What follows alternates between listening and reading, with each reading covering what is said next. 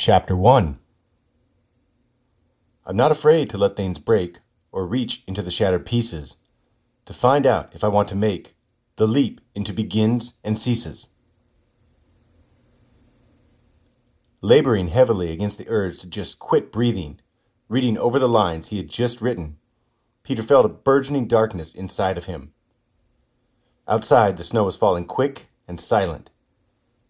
He had been out not an hour ago, had stood listening to the night, and heard the cars sloshing down Bruceville Road half a block away.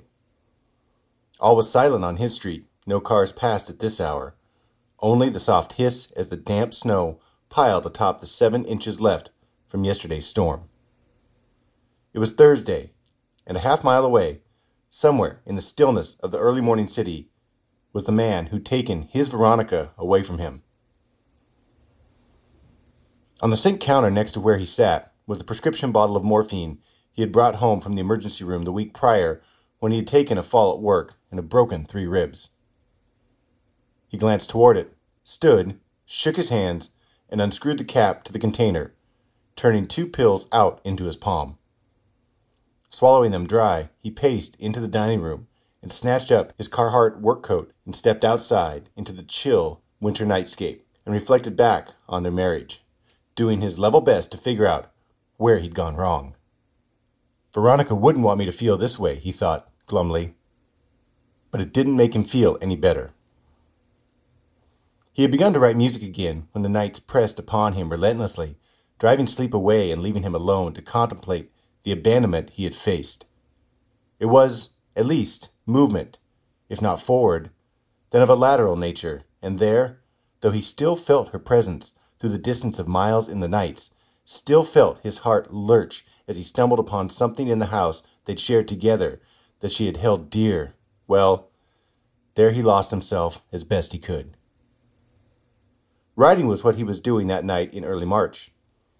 He was writing and trying hard not to find himself sliding down into the abyss of despair, which often accompanied the morose meditation of the end of their 32 year marriage. So, shaking out the thoughts of his despair, now free to pursue his writing, he tried to focus on the lyrics, which would not come flowing freely as they used to when he had been in the practice of songwriting many years ago. He lost himself as best he could. A poem he'd written about her. He couldn't bear to open it and read it, not right then, anyway. As a matter of fact, he'd tossed it into the trash since then, forgotten about it. But he'd never forgotten about her, though and the way she had so unintentionally and inadvertently taught me one of the first of many hard lessons to come about my life, and life in general. Of all the tall tales someone could tell you, the cruelest one is the one they call love. Not to say she hadn't loved him. He truly believed she did. But the overwhelming sense of loss one can feel without their loved ones around can play funny tricks on your mind. Combine that feeling with alcohol or drugs, your mind will be so clouded it's hard telling what crazy thoughts might enter your mind at any given time. Like the thought of taking another man's life. The human spirit is a strong one, but being only human, the mind, heart, and soul can only take so much abuse and loneliness before you begin conjuring up thoughts you never would have otherwise. Peter had never met anyone as unpredictable as a person who is already suffering from loneliness and a broken heart and combines that feeling with alcohol or drugs. The mind is just as fragile as the heart, if not more.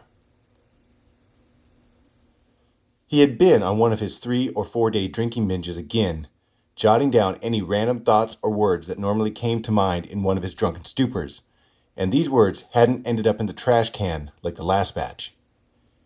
He very rarely tossed anything away unless he thought it wasn't befitting of their love, and his most recent thoughts were no exception. He spoke to her with pity and longing. My love, my place is with you, but I cannot. I am with the living, where I want you to be with me. Her eyes grew clouded with transparent tears.